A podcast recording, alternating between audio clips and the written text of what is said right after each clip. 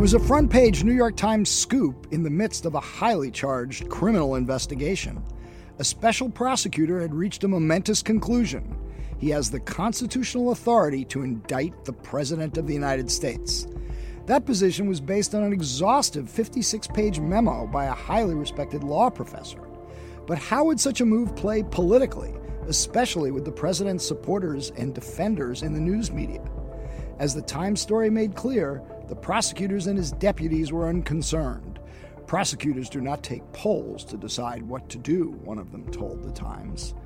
This sounds a lot like the current debate over whether special counsel Robert Mueller could bring charges against President Trump especially if he refuses, as his lawyers are advising, to submit to an interview on his decision to fire FBI Director James Comey to curtail the Russia investigation. In fact, the conclusion we're talking about was by another special prosecutor nearly 20 years ago, then independent counsel Ken Starr, who was investigating Bill Clinton's lies about his sexual affair with Monica Lewinsky.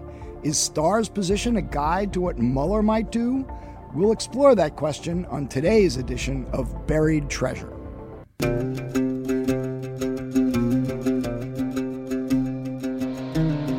I'm Michael Isikoff, Chief Investigative Correspondent for Yahoo News. And I'm Dan Klaidman, Editor in Chief of Yahoo News.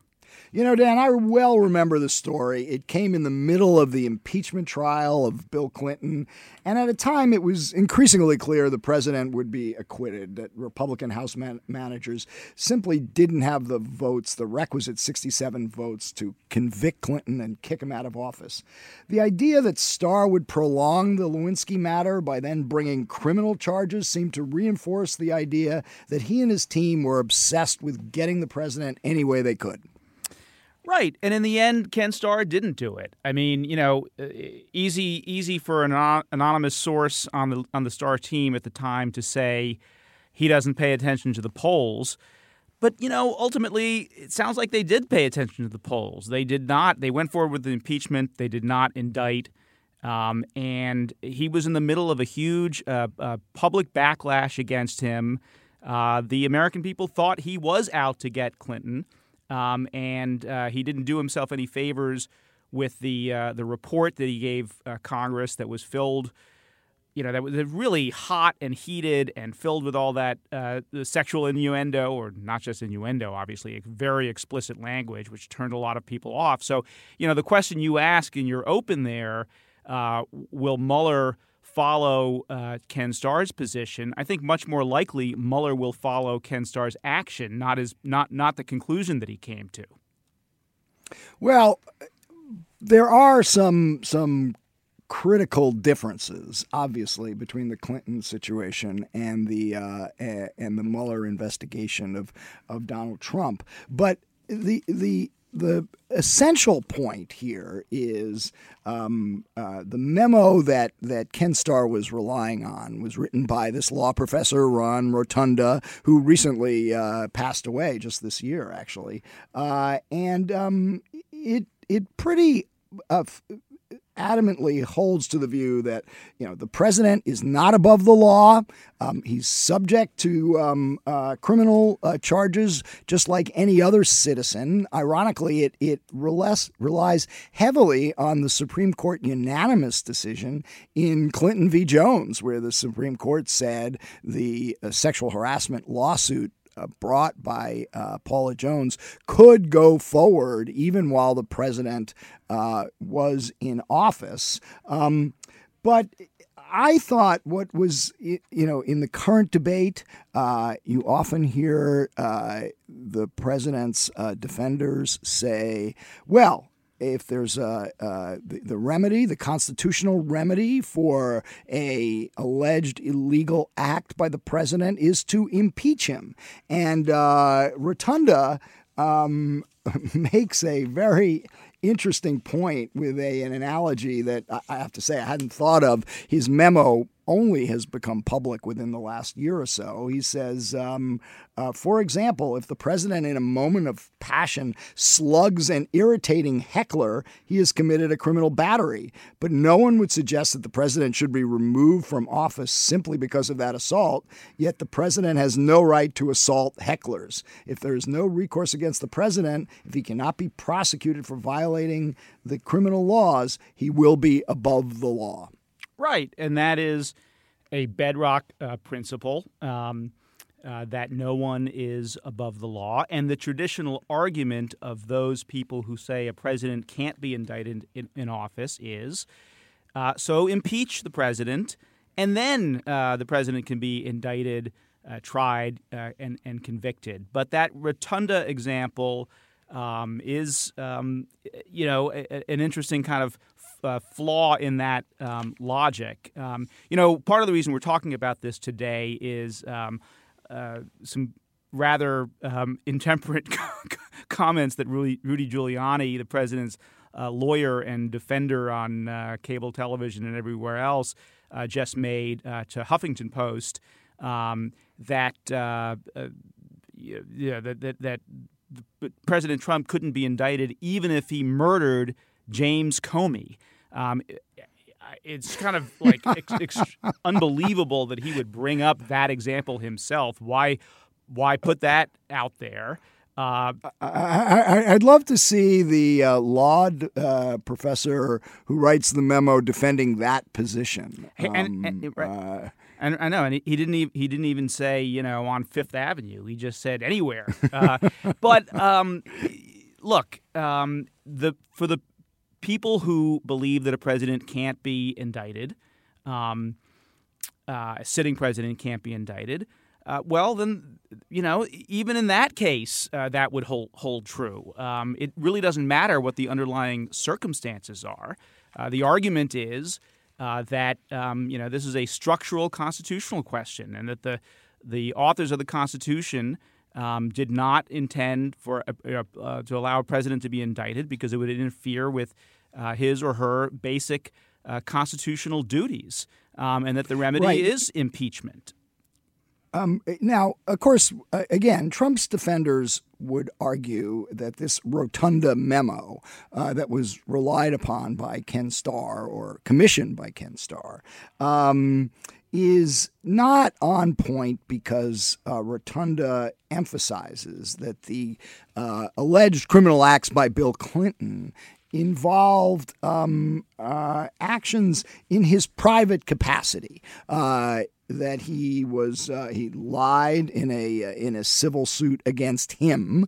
Uh, he uh, uh, tampered with witnesses, obstructed justice uh, in a in a case involving his private conduct, and that um, Rotunda goes on to say in this memo I express no opinion as to whether the federal government could indict a president for allegations that involve his official duties as president. Now, that does seem to uh, give some running room for uh, Trump's lawyers to say, look, uh, if the issue is obstruction because the president fired James Comey to uh, cut the uh, Russia investigation off uh, in its tracks, um, the, uh, the, the, the, the, the president was acting within his official capacity to hire and fire who in, in, in the executive branch anybody he sees fit, and he has the constitutional authority to um, uh, to fire the FBI director. But Rotunda goes on to make clear that the uh, allegations involving Clinton, um, which involve, uh, and as he spelled them out then uh, witness tampering, document destruction, perjury, subornation of perjury, obstruction of justice, conspiracy, and illegal payoffs um, are within the outer per- per- perimeter of the president's official responsibility. Indeed, the alleged acts involved here are not only outside the out, outer perimeter, perimeter of the president's official responsibility.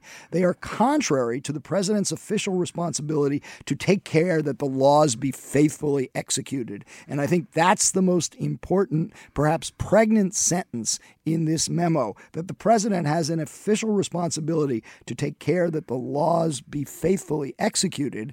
And so, therefore, subverting that official responsibility by um, by make undercutting the ability of the Justice Department to be to ensure that the law be faithfully executed, that could be seen to fall within Rotunda's position of uh, the acts upon which a president could be indicted. Right. So, in some ways, um, you know, the president, um, as head of the unitary executive, uh, e- even if the conduct in some ways seems uh, personal and not official, a lot of what the president does, you can't make those distinctions. And Rotunda has also argued, um, you know, that that Congress, or I'm sorry, that the the founding fathers and the writers of the Constitution, they could have made an exemption, um, you know, uh, for an indictment of a sitting president. Um, in the way that they they they did for uh, in the speech and debate ca- uh, clause uh, relating to the official conduct of um, members of Congress, and they they didn't do that. Um, so um, so I mean, his view I think is that the founders founding fathers anticipated that a president could be indicted. But look, at the end of the day, um, talking about uh, uh, Bob Mueller and what he's going to do, um, I think the reality is uh, he's not going to indict um, Donald Trump. He is an officer of the Justice Department. Uh, the Justice Department's uh, uh, Office of Legal Counsel has you know, issued a, a, an opinion in 1973 uh, talking about the structural principles of the Constitution, the idea uh, being that an indictment of the president would place too great a burden for the president to carry out his or her uh, constitutionally prescribed duties. That opinion was then reaffirmed when Bill Clinton was leaving office uh, in in 2000, um, and uh, Bob Mueller is going to follow uh, that guidance. Uh, opinions of the Office of Legal Counsel are. Uh, that is, you know, basically binding law for the executive branch. Now, he could go to Rod Rosenstein and say, "I want to indict the president, and I think we should." Um, the, the the OLC opinion is going to be overturned, but no one really thinks that's going to happen. He could simply just. I can't imagine Rod Rosenstein never. Uh, going along that with never, seeking right. a new Office of Legal Counsel opinion and to expect that he would get one that would be favorable to indicting the president. Uh, that seems about as uh, as unlikely. Yeah. Alternatively, he he could he could simply have the grand jury indict uh, Trump um, if he felt he had the, the evidence. But why would he do that? I mean, there's no percentage in it, in it for him to, to do something that would be regarded as that uh, uh, controversial. Um, and so I think, in all likelihood, if he believes that the president has committed crimes, he will do um, what uh, um, you know what Ken Starr also likely would have done, which is to um, uh, uh, you know go for impeachment. Uh, and and uh, if the president well, that's what Starr did do. Well, I he did. Starr well, had, no, but yeah, to finish the already thought, submitted but, but, an impeachment but, referral. Right, but but Trump then could have indicted uh, Clinton after that, and he chose not to do that. I mean Starr. Uh, I'm sorry, Starr. Starr could have indicted uh, Clinton after that, and he and he and he did not do that. So. Well, actually, there is a coda to this story that you are forgetting, and uh, uh, it, it actually got relatively little attention after all of the commotion over the Lewinsky uh, investigation and impeachment. But on his last day in office, um, Starr had already left by then and had been succeeded by a new independent counsel, Robert Ray, who was finishing up the uh, uh, all matters relating to Whitewater, Lewinsky, uh, the broad mandate that uh, uh, of the investigation um, uh, during the Clinton presidency, and um, didn't let this go. he actually cut a deal on the last day in which Clinton admitted for the first time to testifying falsely when he denied the affair with Lewinsky during a, uh, a court deposition in the Jones sexual harassment suit. And as part of the deal, Clinton accepted a five year suspension of his license to practice law and agreed to pay a $25,000 fine. Um, it was not an admission of a criminal act, but um, Ray held firm that there had to be consequences for Bill Clinton, and this was his way of getting it. Yeah, that's some uh, pretty um, uh, creative uh, uh prosecuting. Um, and uh, although the fact that uh, I didn't remember that, you've reminded me of it, um, suggests that most Americans have no idea that happened. Um, and so it raises the question of whether that really amounts to holding someone accountable. Um, but uh, you know, when and one can see by Bill Clinton's current answers uh, to questions as he does his book tour, in which he simply says he was defending the U.S. Constitution during the entire matter, uh, doesn't quite hold up to. Uh, uh, some inconvenient facts, uh, such as the deal he had to cut with with Robert Ray at the end of his term. Yeah, um, well, um, you know, I still I still think that uh, this is a, a question that um, you know might not, might never um, get resolved, might never actually get tested by the courts uh, because um, there are um, sort of creative solutions that prosecutors uh, can can um, can find in dealing with uh, presidents. and to indict a president, whether you think the Constitution is on your side or not, is a hugely consequential thing to do. Um, and um, you know there there are a lot of reasons that I think uh, most prosecutors uh, would not um, actually take that step. But who knows? So. So, I, so I think uh, you've just given me a, a, little brainstorm to end this episode. We should solicit ideas from the uh, listeners of Buried Treasure for uh, creative solutions that could hold uh, a President Trump accountable for uh, any misdeeds committed uh, relating to the Russia matter uh, without having him criminally indicted. Absolutely. Thanks for listening to this episode of Buried Treasure. Don't forget you can subscribe to Skullduggery on Apple Podcasts or wherever you listen to your podcasts. And also tell us what you think. Leave a review. And Skullduggery is now on SiriusXM. Subscribers can catch the latest episode on POTUS Channel 124 every Saturday at 11 a.m. Eastern with replays on Sundays at 12 a.m. and 3 p.m. Eastern Time. Talk to you on Friday.